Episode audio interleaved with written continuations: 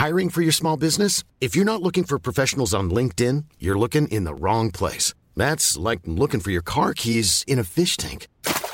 LinkedIn helps you hire professionals you can't find anywhere else, even those who aren't actively searching for a new job but might be open to the perfect role. In a given month, over 70% of LinkedIn users don't even visit other leading job sites. So start looking in the right place. With LinkedIn, you can hire professionals like a professional. Post your free job on linkedin.com slash people today.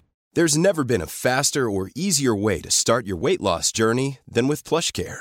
PlushCare accepts most insurance plans and gives you online access to board-certified physicians who can prescribe FDA-approved weight loss medications like Wegovy and Zepbound for those who qualify. Take charge of your health and speak with a board-certified physician about a weight loss plan that's right for you. Get started today at plushcare.com slash weight loss. That's plushcare.com slash weight loss. plushcare.com slash weight loss.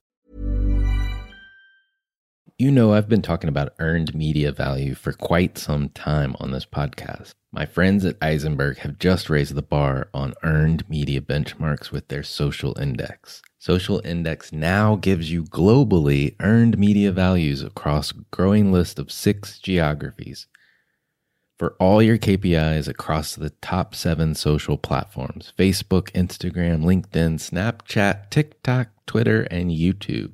You can now visualize these values for deeper analysis, and they have a look back window over two years of historical comparisons. Social Index is updated daily. Don't get stuck with old data. Over 1,000 companies have used the social index to understand the ROI of their social campaigns. And if you work with a social agency, you should demand they incorporate earned media values into your reports. Get your earned media value for social content. Visit earnedmediavalues.com slash Alan. Again, that's earnedmediavalues.com slash A-L-A-N.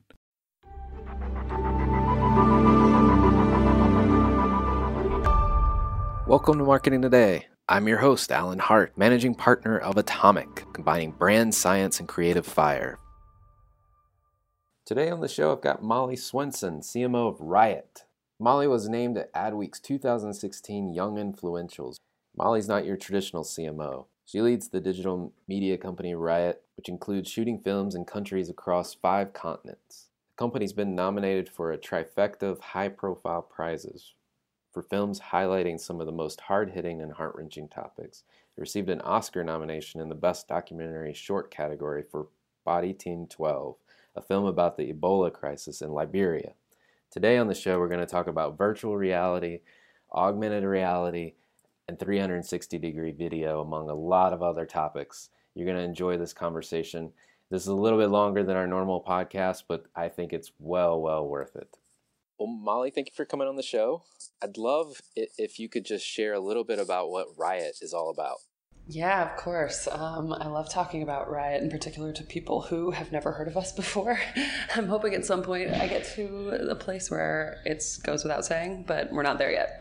um, so we started the company about four years ago at this point, and the goal was when we launched to be the first news site that linked every single story to an action that the reader could take. So essentially, here's what's going on in the world and here's what you can do about it. Um, and we launched the website on the day that Hurricane Sandy hit the East Coast. So it was a really interesting moment to prove the model of news plus action um, and prove that there was an appetite for it. And, you know, the goal really was to make the news less depressing, primarily. Um, I think a lot of us see consuming the media as a nihilistic or masochistic pursuit at this point. And I think we just wanted to give a different perspective on it. So the founding team, myself included, we're all from sort of the humanitarian space, and the two other co founders are documentary filmmakers as well. So that led pretty organically into the build out of RYOT's documentary films arm, RYOT Films. Fast forward now about four years, you know, that films arm has produced about 20, 20 documentaries, one of which was nominated for an Oscar this last year, another for a Peabody. We have um, a creative services arm that started off working only with nonprofits, then built up to sort of brands as well. And then a news a news organization that that goes out and covers breaking news all over the world primarily at this point in VR and 360 and our jump into that world was really early and bullish compared to sort of the rest of the media industry. We we have about 200 VR films made at this point and the way we see it is you can make the argument that it is maybe the platform shift. Regardless of that it's a platform shift. And for for news the use case we think is particularly interesting in helping people understand the headlines, um, in particular headlines that are happening thousands and thousands of miles away from them, and giving people a better sense of, of the news and a deeper understanding. So you're now doing a bunch of VR. Did it start that way, or did you start with documentary films?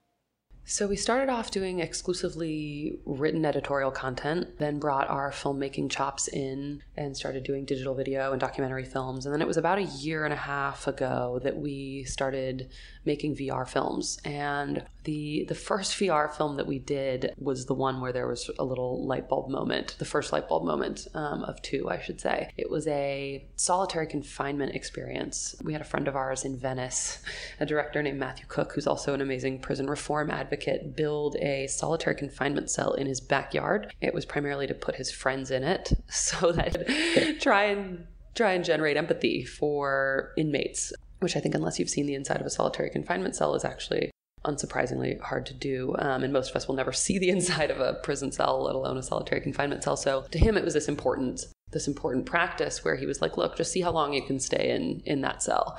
And then he would go on to say, well, you know, there's 80,000 Americans that are in solitary confinement. Also, we have no laws against youth solitary confinement, so we're allowed to lock kids in boxes. I mean, it's insane.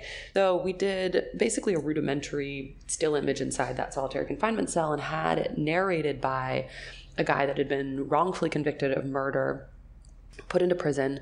While he was in prison, killed a guy in self defense, and then was put into solitary for what was going to be, I think, a 20 year sentence and he was ultimately exonerated by DNA evidence and released early and sued the state and won and all this. But he's walking you through his experience in this virtual reality environment. So you're looking around if you're watching this film, and all you see is a bed and a door and a toilet, and you're hearing about the horrors that this guy went through as an innocent man who'd been convicted and was in this cell 23 hours a day, seven days a week. And you just think about what that's going to do to your psyche. And then we paired it with as I mentioned, this ACLU petition to ban youth solitary confinement because every piece of content we put out has some sort of a call to action and and we'd been basing our success or gauging our success I should say as a news organization for years at that point not only on how many people we were getting to come to the site and how many people were liking our Facebook page and watching our films but also on how many people we were converting from passive reader or viewer into active participant.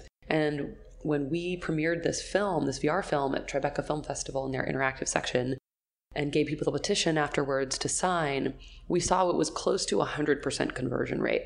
And we'd never made a piece of content that wow. that was that powerful. So that was the moment where we were like, huh, I wonder if we should start doing some more VR films. And it was also the same weekend at Tribeca that we saw for the first time this Hero 360 uh, GoPro based 360 camera rig.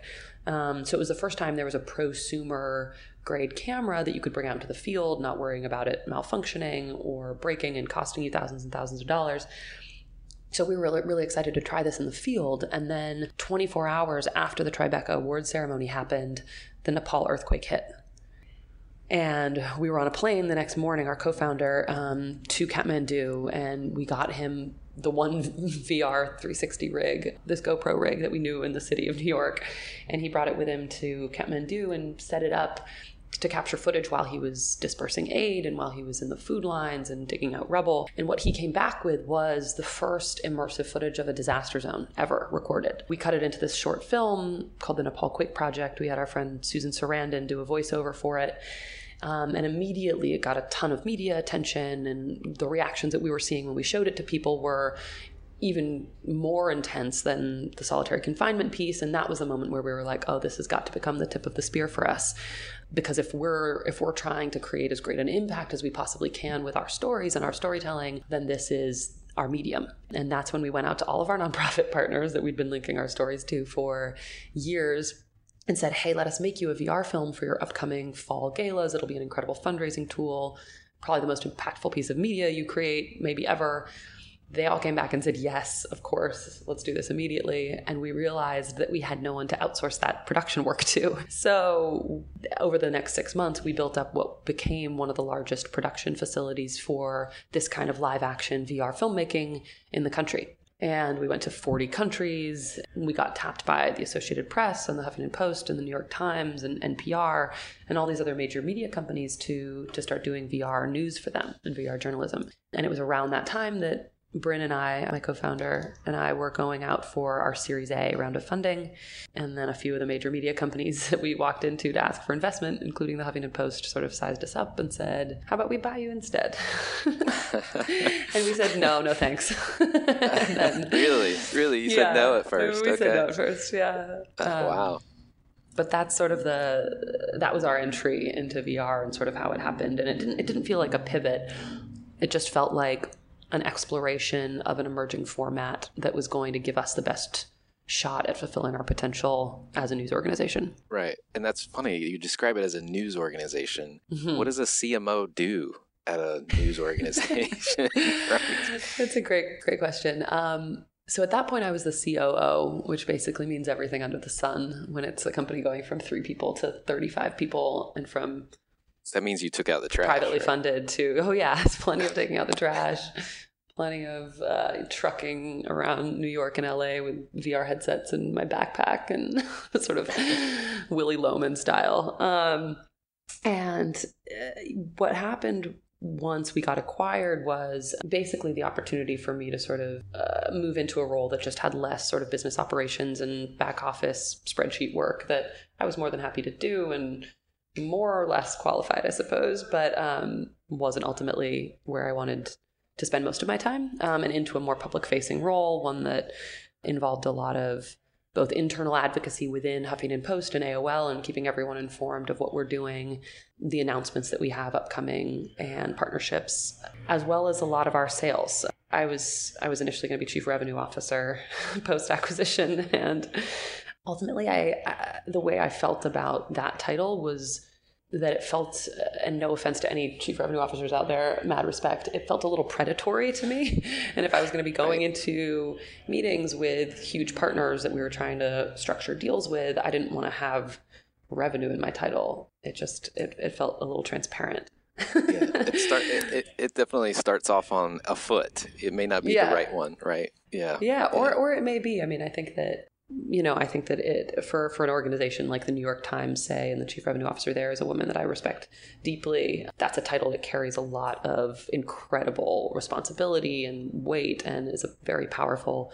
position. But I think within a smaller organization, I I was happy to run the sales team, which I am currently, but wanted a little bit more flexibility to go on the road and be a representative of RYOT and of HuffPost externally. Great.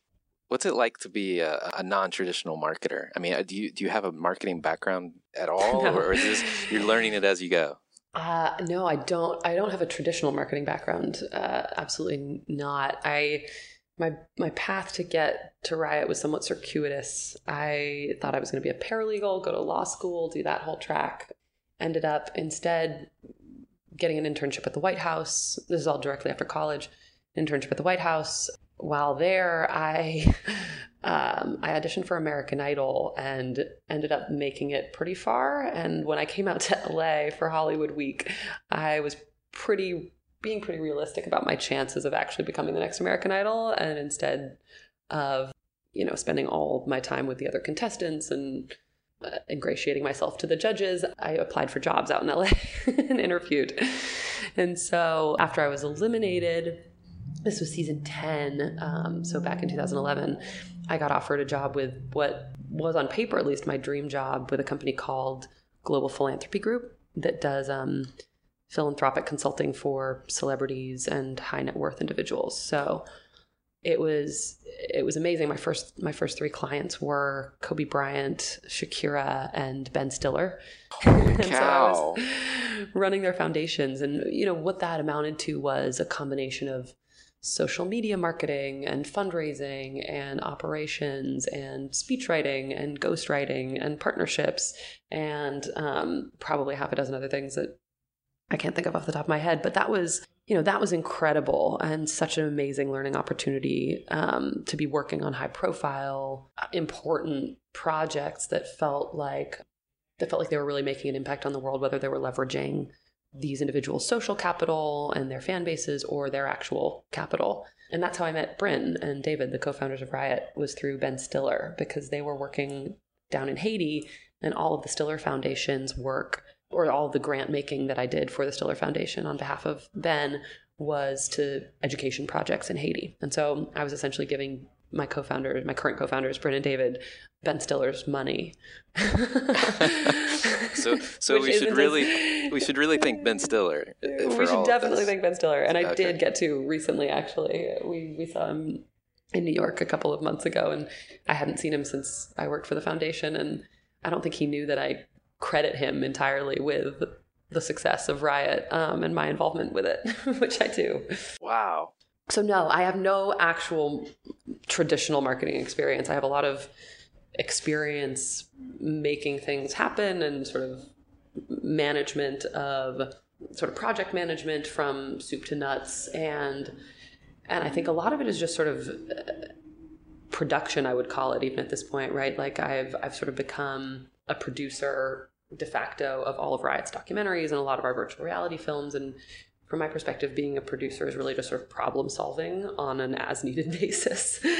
and marketing is it's great because the marketing side is is you have the luxury of being proactive about a lot of this. Um, and I think that we were sort of flying by the seat of our pants for four years to a large extent. And there was a lot more sort of inbox management than like outbox proactivity, as we like to talk about. And one of the things that's been so nice about this transition is actually getting the time to plan. I like that. I, I think there's a lot of marketers out there, a lot of CMOs that would love to just be able to say, "Well, I make things happen." That's that's yeah. my job title.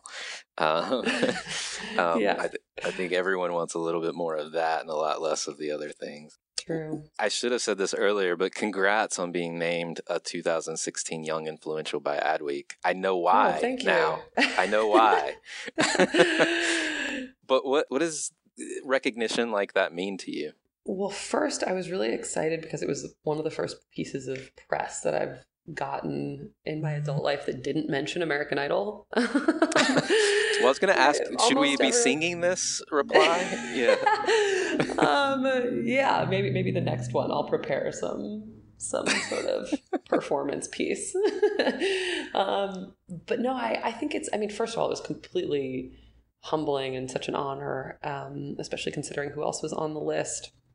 You know, Donald Glover's I've been such a fan of for so long. He's really amazing. There's a great friend of mine, Nick Bell, who's on there, and he's also amazing. And you know, Ivanka Trump being on there is just wild, considering especially today. timing, yeah. right? Yeah, and Karlie Kloss is, I think, an incredible role model. Um, so you know, there are, there are, there are people on there that I have thought to myself, multiple times in the last year, wow, what an amazing individual. And so being in that company just felt just really amazing. And I think that when they they did some some interviews at the at the Young Influentials event in New York a couple weeks ago, and they sort of asked about, you know, if you had advice to impart to any young folks out there, what would it be? And I feel like if you listen to my my backstory, this makes a lot of sense, which is that don't worry if you don't know what you want to do exactly, and just keep aligning yourself with people that are smarter and more creative and more successful than you and learning from them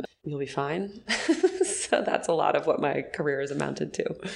That's great advice for anybody uh, regardless whether young or old i think. Yeah yeah absolutely. Well um you mentioned this a, little bit before, but RYOT was acquired by, um, I guess technically it's Verizon now, but AOL, and and therefore kind of assigned into the Huffington Post division. What what are you, you know, what what do you think that means in terms of what the future brings, and and you know.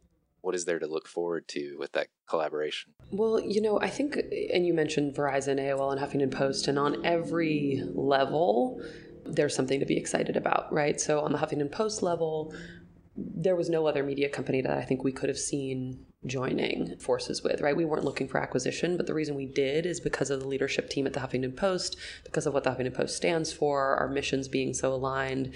You know, for me, the fact that it was started by and up until recently run by one of the most successful female entrepreneurs in the world arguably mattered and and you know the the the scale of their editorial output gave us an opportunity to scale back, which is really exciting. So we were no longer having to churn content. and We could focus in on the high quality premium pieces that we wanted to spend more time on. Um, at the AOL level, that infrastructure is just so exciting. I mean, Tim Armstrong is a visionary and such an incredible advocate of the brands that AOL owns, and he loves nothing more than to say, We'll give you guns, money, and steel to do what you're doing and to build your brand. And so having that infrastructure backing us, even though we still feel like a scrappy startup at times, is just incredible. And then and then Verizon, I mean, we sort of see the mobile phone as the most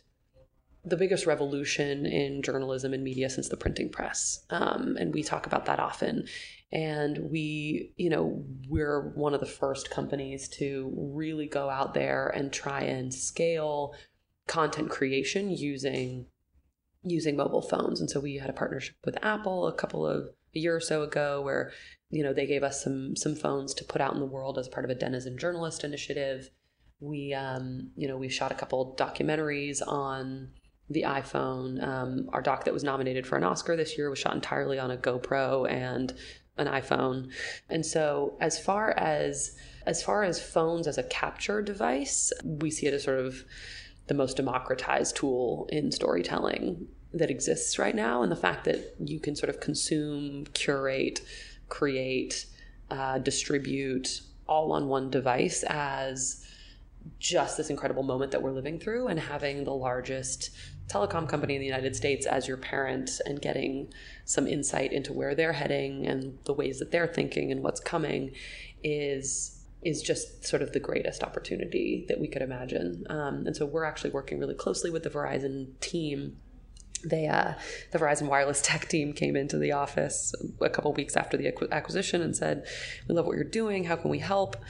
And we said, "Oh my God! Well, we've had two engineers for our entire existence, so there's a lot you can do to help."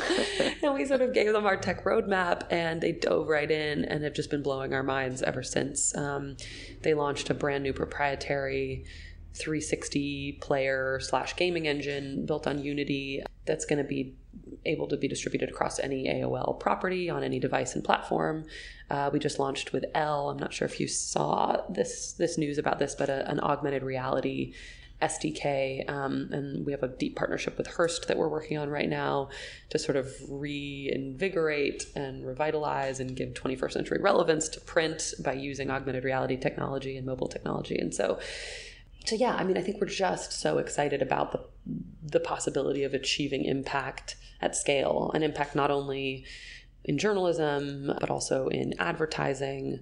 You know, the the structure of support that we have and our ability to get products to market at scale pretty much immediately means that we have a real opportunity to sort of revolutionize the the industry on a number of fronts, and we we don't take that lightly. It's a it's a great, amazing responsibility. So we're looking forward. What do you think is coming for RYOT? How how are you working yourself into the fabric of this big, large matrix? I'm assuming organization. Mm-hmm. Um, are you are you trying to do it in a very deliberate way, or or is it just wherever you see the need? It's definitely a combination. You know, I, I think that what's what's great about how we're positioned right now within sort of the AOL Verizon media family is you know you think about Verizon now owns AOL, they own Yahoo, um, Huffington Post, TechCrunch, Engadget, Makers, um, MSN. I mean, all of these these massive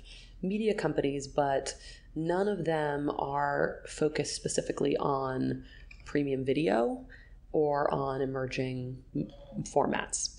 So we get to sort of be this little innovation arm that can work across brands, uh, that can work with other companies entirely on these types of this type of content.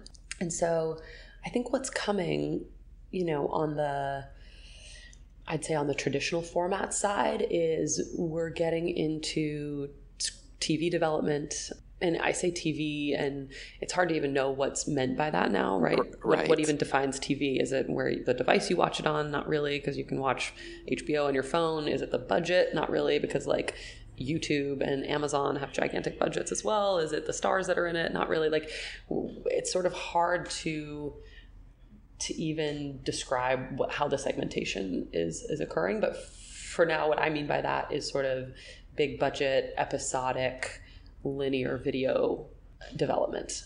We're we're just really really excited about entry into that world. On sort of the advertising side, the history of digital advertising, I'd say, sort of littered with examples of where brands like AOL, I mean, AOL is guilty of it for sure, where they fail to put consumers at the center. So it's like spam and pop ups and banners. And as a result, you know, we resist advertising. Generally, like millennials right. just hate advertising. And that means the entire ecosystem of brands and publishers and consumers is sort of suffering and in need of change. And it's not just a matter of sort of making content itself more, more, more valuable. It's also you know, we have to sort of take a stand to deliver ads in consumer first formats. And so AOL is sort of looking to us to to take emerging formats like augmented reality and virtual reality and find a way for brands to enter um, and find a way to make to make consumers not hate advertising anymore and you know all right. of our all of our entries into these sorts of emerging technologies have been Life is full of awesome what ifs, and some not so much, like unexpected medical costs. That's why United Healthcare provides Health Protector Guard fixed indemnity insurance plans to supplement your primary plan and help manage out of pocket costs. Learn more at uh1.com. There's never been a faster or easier way to start your weight loss journey than with PlushCare PlushCare accepts most insurance plans and gives you online access to board-certified physicians who can prescribe FDA-approved weight loss medications like Wegovy and Zepbound for those who qualify. Take charge of your health and speak with a board-certified physician about a weight loss plan that's right for you. Get started today at plushcare.com slash weight loss. That's plushcare.com slash weight loss. plushcare.com slash weight loss. In service of journalism and news and nonprofits. And they've all been sort of a hack, as we saw it, to get people to pay attention to content that they might not otherwise, right? To make what's important interesting. You know, we if we just made a normal Nepal fundraising video and put it out online, no one would have seen it. But because we did it in virtual reality and it was a first of its kind piece of content, like in VR, in an industry where really all we were seeing is sort of gaming and porn in that world, you know that was a that was a hack to get people to care about what was happening 3000 miles away and to give them proximity. And the way we see it is proximity is an antidote to apathy. And i think that can be applied not only in journalism but also in in marketing right? Like bring people in find a reason for them to engage and to participate and you'll be much more effective. And so right. that's what we're being given the liberty to explore and experiment with right now by aol so that's super exciting that's awesome. So, are you collaborating with agencies, or how how does that work? How how are you brought into those kind of advertising or branded content discussion?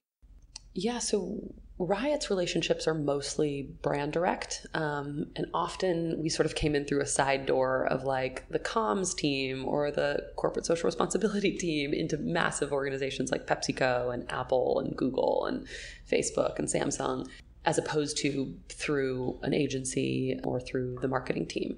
That's where most of our relationships are built. But then AOL, of course, has huge existing relationships with most of the biggest agencies in the world and now have RYOT sort of as an offering. It's a combination, truly. I mean, I think that that agencies are usually not the first to dive into with big investments emerging formats.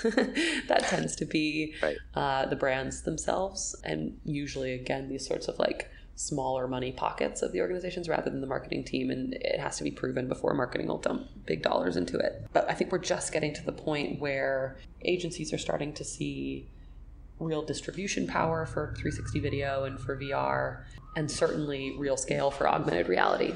So, yeah, we're working with both, I'd say. Can you give me and the listeners, can you give us a little tutorial? We've talked about 360 degree AR and VR. Can you give us just mm-hmm. for those that are just learning about this, what is what do I need to know? Yeah, sure. So the difference between 360 video, VR, and AR mostly has to do with the type of content and the device you consume it on. So Riot produces 360 video, which you can watch in a 360 video player like Facebook 360, YouTube 360, uh, Apple TV now. I don't know if everyone knows, but if you have a new Apple TV, there's an app called Littlstar, and you can watch 360 video on your Apple TV. Um, also, Samsung Gear VR. Google has a Daydream player that's coming out soon. Um, they're all 360 video players. You can also watch on a VR headset, an HMD like the Vive or the Oculus, and that's a fully immersive headset environment as opposed to sort of a 360 experience, uh, which isn't fully immersive. There's actually surprisingly a, sort of a lack of consensus on the vocab and the vernacular, even among people that have been doing this. So, you know, there's some people that say, oh, what RYOT's doing isn't VR. And certainly it's it's not as advanced as the entirely computer generated stuff that you know, emblematic group is doing, for instance. Bryn and I sort of came around to the idea that what we're doing could be VR if it's viewed in a VR headset when we heard Clay Bavor of Google and Jessica Brillhart, um, both of whom are on the Google VR team, talk about 360 video as VR. So, so uh, to, to me, the way I see it is it depends on the device you're consuming it. If you have a fully immersive headset, then you're watching VR. And if you don't, then you're watching 360 video. And then augmented reality is not fully immersive. It actually employs camera technology so that you're augmenting or adapting to the environment that's around you. So, for instance, QR codes is one sort of example that we use to describe how AR technology works, where you use something as an image trigger. Anything can be an image trigger, and it triggers additional digital content. For instance, what we did with Elle for their November Women in Hollywood issue is if you download the Elle app, the Elle Now app and hold it over the cover of any of the November Elle the November Elles, then it will trigger a video um, interviewing some of the women in Hollywood that they featured. Oh wow! Yeah, it's a really it's a cool experience. I was just at the the Women in Hollywood dinner last night, and they gave us a really lovely shout out, which we were very happy about. Um, and and the way we see it is it's an opportunity for for marketers to get more mileage out of print assets outdoor assets and even digital assets. You know take for instance you know if mercedes has uh, an ad that they are putting everywhere from gq and esquire to billboards to digital banner ads if someone has the mercedes app and that has our augmented reality sdk integrated someone could hold their phone over any of these existing Mercedes assets and could be delivered information about where the nearest dealership is or exclusive content with one of their brand ambassadors or some sort of a test drive scenario. Um, and that content can change daily. It can change based on where someone is triggering the experience from. It basically creates a ton of additional value for those those print assets and i think makes it really much more exciting for the consumer they want to engage in some sort of a novel experience like that so again it's sort of a consumer first ad format which to us is really exciting that was certainly not the first use case that we thought of when we started playing around with augmented reality. I think the first thing we did was we developed a little image trigger using the ISIS flag to change it into a rainbow gay pride flag. and the second one was during the North Carolina bathroom protest, bathroom law protests, we were making every bathroom sign an image trigger into a gender inclusive bathroom sign, and I love it. So, love it. So all of all of our, like I said, all of our introductions into these sorts of emerging technology experiences are because we want to we want to start a conversation we want to get people to pay attention to stuff they wouldn't otherwise and then the implications for brands are just massive. One of the things I've heard, especially as it relates to virtual reality, is that it's really expensive. But early on, you talked about um, prosumer cameras coming mm-hmm. out. One, is it expensive or is that a myth? And then two, I guess obviously it's going to get cheaper as we go. Yeah, I mean, the reason it was expensive initially is because there is an additional step in the post production process with VR, depending on the camera you use, where you actually have to physically stitch all of the memory cards together in order to start the editing process. And that can take a long time depending on how many cameras you're using. That was one thing. The second was just that there weren't very many people doing it. Demand was really high and supply was really low. And now, both on the technology side and the creators, supply is increasing. The prices are dropping and are pretty close to, if not the same, as sort of linear video production. And where it gets expensive is in the same sorts of, you know, economies of scale that you see in digital video or in cinema or commercial video. And that has to do with animation and graphics, um, anything that requires heavy lifting from sort of a rendering or, or computer generation perspective. So we've been talking about tech. I want to shift a little bit to talk about storytelling. Mm-hmm. And um, I was recently at another conference, um, and Jon Landau, I guess he was the producer slash director of Titanic and mm. other films as well. But he was talking about we were talking about VR and storytelling. His thought was that regardless of the tech, you've still got to be a, you got to tell a good story. Otherwise, people aren't yeah. going to watch. And I'm curious what your take is on storytelling, and if there's any tips or advice you have for marketers out there. Yeah, for sure. I mean, I think with VR in particular, when the technology first came out, it was enough to just sort of put you underwater swimming with some wild dolphins and have you experience that. Um, not much of a story, more of just a trip.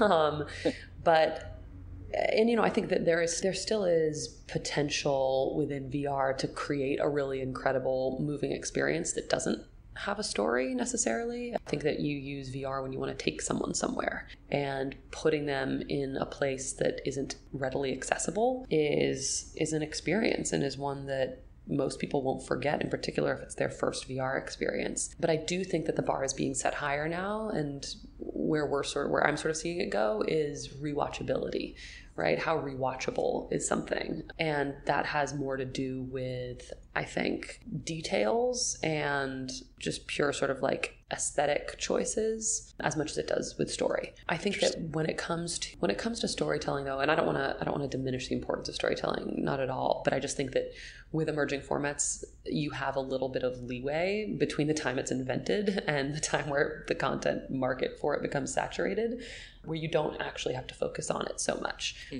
We're, we're nearing the end of that point. And, you know, some of the new sort of storytelling that we're trying out in virtual reality is really exciting. You know, for instance, we just sold a VR comedy series to Hulu that we're sort of billing as the Portlandia of VR. And, you know, we were able to get really incredible comedy talent on board to, to direct and produce and star in it because they're all really excited about the prospect of telling jokes in a new way anytime there's like a birth of a there's a birth of a medium you get to think about new ways of telling jokes. And in vr's case a lot of it is sort of choreography based or set design based or lighting based in a way that normal digital video doesn't have to be because you can direct attention however you want. We're having a lot of fun with that and with making the viewer an actual character in these comedy sketches or in the comedy episodes. um, and they're being interacted with in very awkward ways. And the wow. whole point is to make you sort of laugh uncomfortably and tell all your friends to, to watch it so you can see them squirm. um, a lot of our, and you know, I think that Titanic is certainly no exception to this. A lot of our strategy in storytelling is based around characters, creating a character driven approach. You know, every documentary that RYOT did for its first two years in existence, we didn't set out to make a documentary. It just sort of happened because we were in the field in some sort of post disaster or crisis situation and found an individual whose story was just so compelling that we couldn't help but tell it. So that happened after the cholera epidemic broke out in Haiti a few years ago. We told the story of the cholera epidemic through the eyes of one of the Little League baseball players on the Little League team that we started in Haiti. The next film was done in the wake of Hurricane Sandy. And it was uh, the subject was a surfer from Breezy Point who had lost his home in the fire on Breezy Point. And then the one that was nominated for the Oscar was when our co-founder was in Liberia at the height of the Ebola outbreak he was embedded with a team of body collectors, volunteer body collectors, who literally went around every single day, collected and swabbed and recorded the locations of the bodies of the dead around the city. And the only woman on this team of 12 volunteer Red Cross body collectors became the subject of the documentary. She's just this incredibly resilient, beautiful force. You know, in each of those, with the cholera epidemic, post Hurricane Sandy, and the Ebola outbreak, humanizing those issues through an individual was the key to their success. Um, and I think the same goes for for a lot of the stuff that we're making, right? There are so many incredible individuals out there who deserve a lot more than some people that are dominating airwaves and TV waves to be put on pedestals and to be um, to be celebrated. And so that's sort of where our focus lies is in identifying those individuals and finding really authentic connections to brands if there is one and bringing their stories to life. So I'm going to shift gears even more. We're going to step back and step back from RYOT. I want to talk about you um, and what fuels you, what what drives you. It's a great question. You know, I've been wondering it since I was really young. Um, my parents didn't really have to do much to motivate me. I was like the kid that sort of woke up at six in the morning and like made my own lunch and walked like eight blocks in the dark to the bus and like just sort of did did that because I sort of on some level that's sort of what I had to do. You're making it happen at that age. I was just sort of make yeah, just sort of like making it happen. And I think a lot of it, honestly, once I got to an age where I recognized that this was important, was fueled by keeping my options open because I didn't know what I wanted to do. So it was like, okay, I know if I get the best grades I possibly can, then I can go to the best college I possibly can, and that just doesn't close doors. And then when I got to college, it was like, okay, what's your major going to be? And I literally chose the one that allowed me to avoid commitment to one particular area of study as long as possible. and it was literally the major is called social studies. I'm not kidding. Uh, this it sounds a lot less impressive when you like it has the same name as your favorite class in eighth grade um, but essentially it was a you know it was a combination of all the social sciences and you could craft a focus within that and so i studied psychology economics and sociology all of which have amazing sort of real world applications as well, even if my studies didn't specifically. And then, you know, upon graduating again, it was this this idea of like I don't I still don't know. Like I feel like I should know by now what I want to do, but I don't know. So I'm just going to keep sort of trying to build skills and keep trying to live in different cities and keep trying to figure it out. But but I don't. As far as what what fuels me now, you know, I think I don't know if I know anyone successful that isn't fueled at least in part by self doubt. Um, and I think, as in particular, as a woman, there's a really fine line that we don't talk about very often that you have to walk between sort of like unfaltering, unwavering confidence and like complete humility. And trying to achieve both of those at once is like really challenging. And you have, you know, you have all of these narratives of like lean in and like ask for what you want and like be a hard negotiator and like do all of that, but also be so humble and be so you know aware of your limitations and your your contributions and sort of what you still have yet to learn. And for me it's a lot of what drives me is trying to success, successfully strike that balance on, on a personal and professional level. That's fascinating. In particular like I, I don't know what i'm looking for. Is there is there a thought or an idea or a a, a moral code for lack of a better word that that you have that helps you find that balance between those two things? I wish. As soon as I find it, I will let you know. like a well, mantra. Yeah, yeah I'm gonna start thinking about right, it. Right, right, right. Um, no, I mean, I think it's it's circumstantial. A, a lot of it, um, and it, it's uh, unsurprisingly highly variable depending on who you're interacting with and their own personal experience. Right, like. Mm-hmm. When I'm with my co-founder, I have a very different relationship than you know with some of our investors or with my employees and the amount of confidence or humility that you need to project in any situation with an individual based on what you know about what they are like and um, what they respect is i think it's it's always this sort of moving target and it's always sort of real-time decision making and guessing and checking. But you know I, I mean i think as far as rules to live by like I don't know, kindness looks good on everyone. like to me, there's there's almost no excuse for being an asshole. Um, but but at the same time, right? Like you see Steve Jobs and like you watch that documentary and it was Right. funny I was giving my co-founder crap a couple of months ago cuz he like came into the office and was being just like really hard assed about everything and like kind of ordering people around I was like what is going on and then he mentioned sort of offhand that he'd watched Jobs the night before and I was like oh I see what's going on here Steve Jobs moment. yeah. Um, but no, I mean, I I think that probably it's it's just like in general, the way I see wisdom is like the accumulation of diverse perspectives that you can call upon in any moment to give yourself the appropriate perspective on on things. And there's this great, uh, I think it's sort of a Kabbalah. It, it might be rooted in Kabbalah, and I don't want to turn anyone off by saying that. I'm sort of mad that I even said it because it's like eh,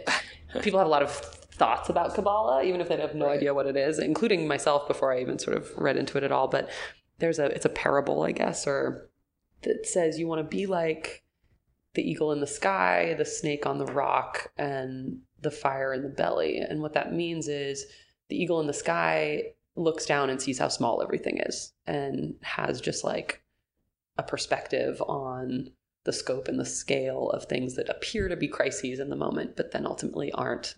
to me, I sort of think of the Charlie Chaplin quote that's like, life in close up is a tragedy, but zoom out and it's a comedy. I'm paraphrasing. um, but that, and then the snake on the rock is if you think that you don't have to move or change to get around an obstacle, you're probably wrong. You're going to have to remain flexible and you're going to have to remain um, adaptable in order to overcome, and that being hard headed probably isn't going to be successful in the long term. And then the fire in the belly, and this is the part that sort of uh, is a little bit I mean, even in this parable, it's like there's there's sexism present, but it's it rings true, which is that fire in the belly is supposed to be how a man loves a woman, and you're supposed to bring that passion to everything you do. I think it could, same can be said the other way around. Yeah, I Um, think I think you're right. but I, I like that because in particular sort of the the flexibility and the perspective and the passion if you look at those as if you sort of break them out into sort of three three segments those those are all highly important and valuable i think not just professionally but but personally Love that. What brands, companies, people, or causes do you think people should take notice of? Hmm, good question. Um, the company that blew my mind the most recently was the Magic Leap demo that I saw. Their CMO actually is a guy named Brian Wallace, who you should absolutely try and get on this at some point because he's brilliant. And the stuff that they're doing is just, no pun intended, leaps and bounds ahead of where most of even the thinking is right now on the direction that sort of wearables are going to take, that mixed reality is going to have on the world of media and information consumption. So I would just sort of encourage everyone to to check out that. I have a girlfriend who's doing something that I think is fucking rad. Her company is called Imbellus. Um, they just raised their first round of funding from some really great investors, and it's basically she's trying to crush the SATs and the ACTs. Um, she's this amazing girl, um, Harvard dropout who we didn't know each other at school. We only met out after I moved to LA, but you know, she she feels like the traditional test taking methods um, that the college board employs, in addition to sort of higher education in general, are like severely flawed. Essentially, her company's trying to introduce game based assessments. So think like SimCity with psychometrics baked in as an opportunity for employers and admissions officers to better understand human potential with sort of more, I don't know, a book view instead of like a chapter view of applicants' skills and abilities. She's gonna crush it. Nice. Last question. What do you predict for the future of marketing in particular? Well, this is maybe prescriptive rather than predictive, but we'll see if I end up being right about it. I do think that we're going to see a fusion of sort of entertainment and content and marketing. And we already are starting to see that, right? You see stuff like the Lego movie and like Chipotle sponsoring documentaries and brands getting involved in feature film production. I just think that what we're probably going to see or what we should see is brands and marketers giving a little bit more leeway and trust to creators to make something amazing. Marketers have, they're very precious about their brands in a way that I think can be detrimental sometimes. You know, no one is going to watch a piece of amazing content that was presented by Lexus or whoever and be like, oh, I hate that awesome piece of content because Lexus presented it. No, they're going to be like, oh, dope, that was an amazing piece of content. And cool, now I have some additional like respect for or brand affinity for whatever brand made that possible. And I just think that, you know, the the more you try and sort of square peg round hole things or introduce product placements that aren't authentic or try and like script out brand values in a piece of content that's being done like the the worse it's going to turn out frankly. So we you know we're hopeful that that brands are going to start being more more trusting and open to collaborations that lend creative control to the creators um, because i think that's where consumers certainly would like to see it go. So, not to put words in your mouth, but let brands breathe, essentially.